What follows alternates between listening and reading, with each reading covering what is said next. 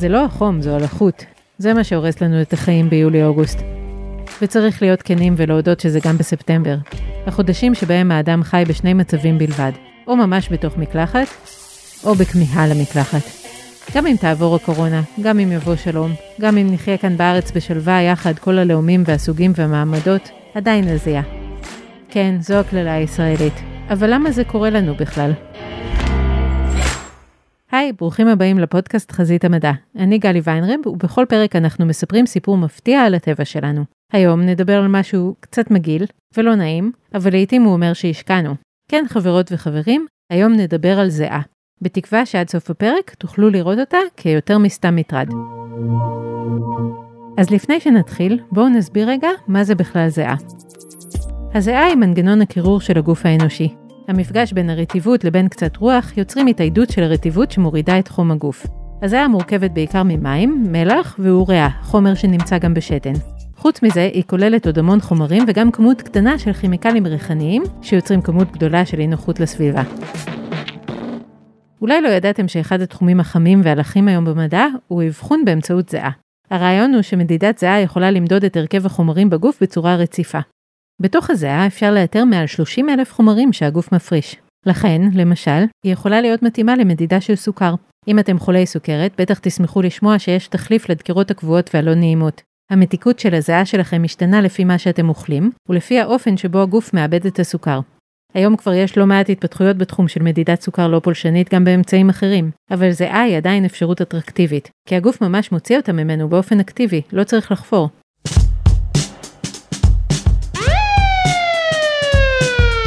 עצור בצד אדוני, רישיונות בבקשה.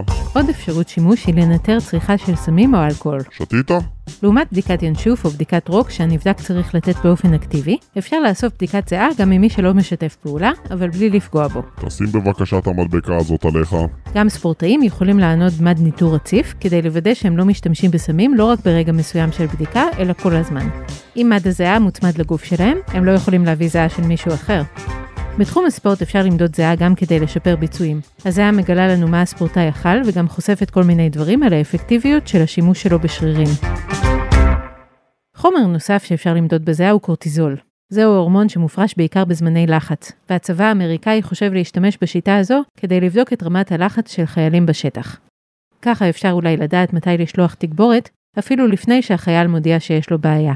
מחשבה אחרת היא לנטר אנשים עם הפרעה קוגניטיבית שלא יכולים לדבר, כדי בכל זאת לדעת מתי הם במצוקה. היום התחום הזה הוא עדיין לא מפותח. האתגר הוא הדיוק. אפשר היום לאסוף זיעה בקלות יחסית באמצעות מדבקה על הגוף. אפשר אפילו להשתמש בקעקוע זמני שעשוי מחומר שיכול לחוש רמות של חומרים מסוימים בדם, ואפילו להעביר את המידע הזה הלאה. בעצם האור הופך לחיישן עם יכולת שידור.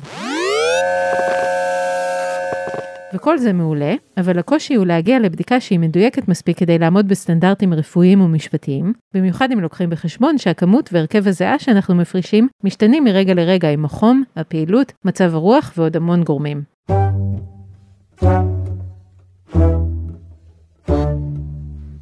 יש עוד בעיות. למשל, אם אנחנו עובדים במדינה יבשה, שבה אנשים לא כל כך מזיעים. אולי זה יישמע לכם כמו חלום, אבל למד הזיעה זה לא להיט. לעומת זאת, כאן בארץ, אם אתם מסתובבים ברחובות תל אביב באוגוסט, או חלילה מנסים לעשות ספורט במזג האוויר הזה, אתם עלולים להציף את המכשיר בזיעה. נכון להיום המפתחים עובדים גם על פילטרים שמסננים את הזיעה ומשאירים רק את מה שצריך. וכשאין זיעה, חוקרים מאוניברסיטת צינסינטי בארצות הברית מצאו גם לזה פתרון, לחשמל את המשתמש כדי שיזיע. החשמול פותח את האור ומאפשר לו לקלוט חומר שמגרה את בלוטות הזיעה. גם לשיטה הזו יש חסרונות, חוץ מזה שזה כואב, גירוי חשמלי וכימי לא תמיד טוב לאור, בעיקר אם אנחנו רוצים למדוד בתדירות גבוהה. ככל הנראה, הדרך אל מד הזיעה האולטימטיבי עדיין רחוקה.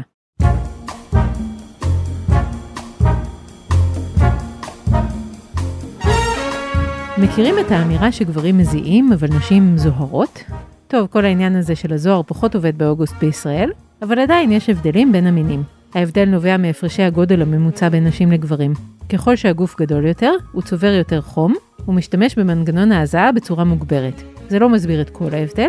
גם אם נשווה נשים גדולות יחסית לגברים קטנים יחסית, הנשים מזיעות קצת פחות, אבל ההבדל מתון יותר.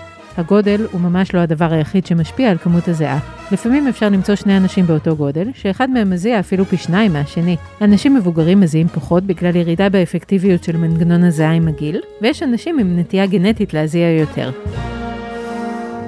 מה לגבי אנשים שנמצאים בכושר לעומת אלה שלא בכושר? זה מאוד משפיע על כל המנגנון של הזיעה.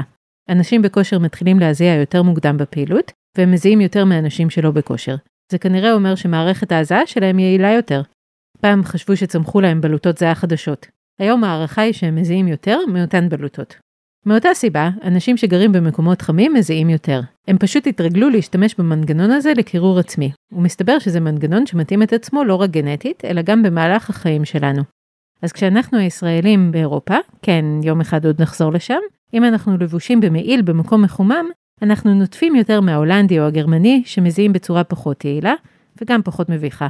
כשהאירופאי שלנו יבוא לבקר בארץ בקיץ, הוא יקבל מכת חום בעלייה למצדה, כי הגוף שלו לא רגיל לקרר את עצמו. מה עושים אם זיעה ממש מסריחה? דאודורנט כמובן. אבל לא אצל כולם זה עובד. איכס, מסריח. כמו שכבר אמרנו בתחילת הפרק, הריח החזק של הזיעה, בעיקר מתחת לבית השחי, הוא לא רק הריח של הזיעה עצמה. לזיעה נטו יש ריח אופייני, אבל הריח המסריח הוא בדרך כלל מה שקורה כשחיידקים חיים לנו על האור ומנשנשים את הזיעה. הריח זה מה שקורה אחרי שהחיידקים מסיימים לאכול את הזיעה ומפרישים החוצה את התוצרים. זה לא פלא שהריח כל כך מסריח כשמדברים על הפרשות של חיידקים שאכלו זיעה. דאודורנט יכול בעצם לנטרל את הריח על ידי פירור או שינוי של המולקולה המסריחה. אנטיפרספירנט מונע את הזיעה וקוטע את התהליך ככה. ואז לא מסריחים וכבונוס גם לא נרטבים. אבל יש אנשים ששום כמות של דאודורנט לא עוזרת להם. להם כנראה יש סוג אחר של חיידק, או שהוא פועל בצורה אחרת שהדאודורנטים לא מכירים. אנחנו לא נשים שם אנטיביוטיקה להרוג את כל החיידקים ולהפוך את השחי לסטרילי, כי אנחנו צריכים את החיידקים האלה. הם עוזרים בין היתר לפרק את הזיעה. אז מה עושים? אחת ההצעות של השנים האחרונות היא השתלת מיקרוביום של בית השחי. כלומר, אנחנו נחפש אנשים שאצלם בית השחי פחות מסריח, ונלמד את הרכב החיידקים אצלם. אחר כך נשתיל את אותו הרכב חיידקים בבית השחי של אנשים עם ריח זעה מאתגר. נשמע כמו אחלה ג'וב, אז מי רוצה את העבודה הזו?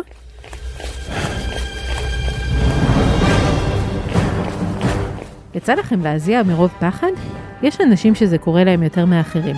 הזעה מתוך פחד שונה מהזעה בגלל חום, לחות או מאמץ, ויש לה גם ריח שונה.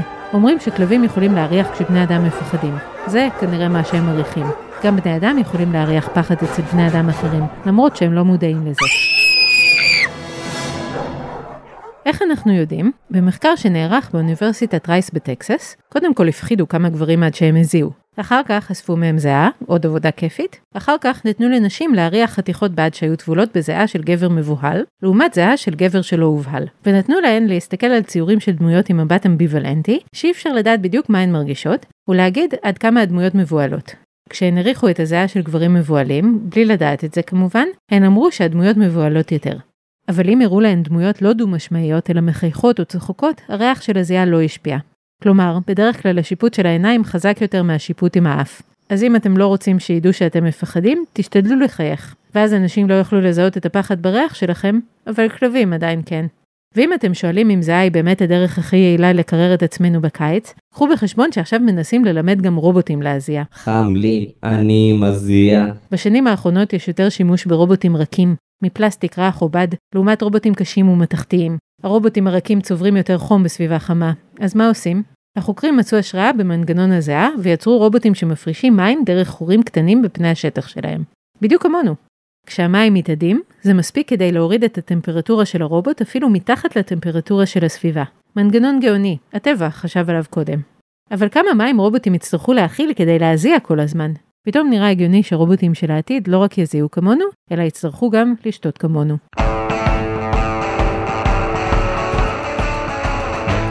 כאן חזית המדע להפעם. אם אהבתם את הפרק, עקבו אחרינו באתר גלובס, בספוטיפיי או בכל אפליקציה שבא לכם עליה. נשמח מאוד אם תדרגו אותנו גבוה באפל פודקאסט ותשלחו את הפרק לחבר שעוד לא שמע עלינו. אם תרצו לשמוע עוד פרקים מעניינים על הקיץ, חפשו בתחתית הפיד את הפרקים מכורים למזגן והכוכבת המסתורית של הקיץ. תודה לעורך הפודקאסטים רון טוביה ולניב בן אלי על הסאונד. אני גלי ויינרב, ביי.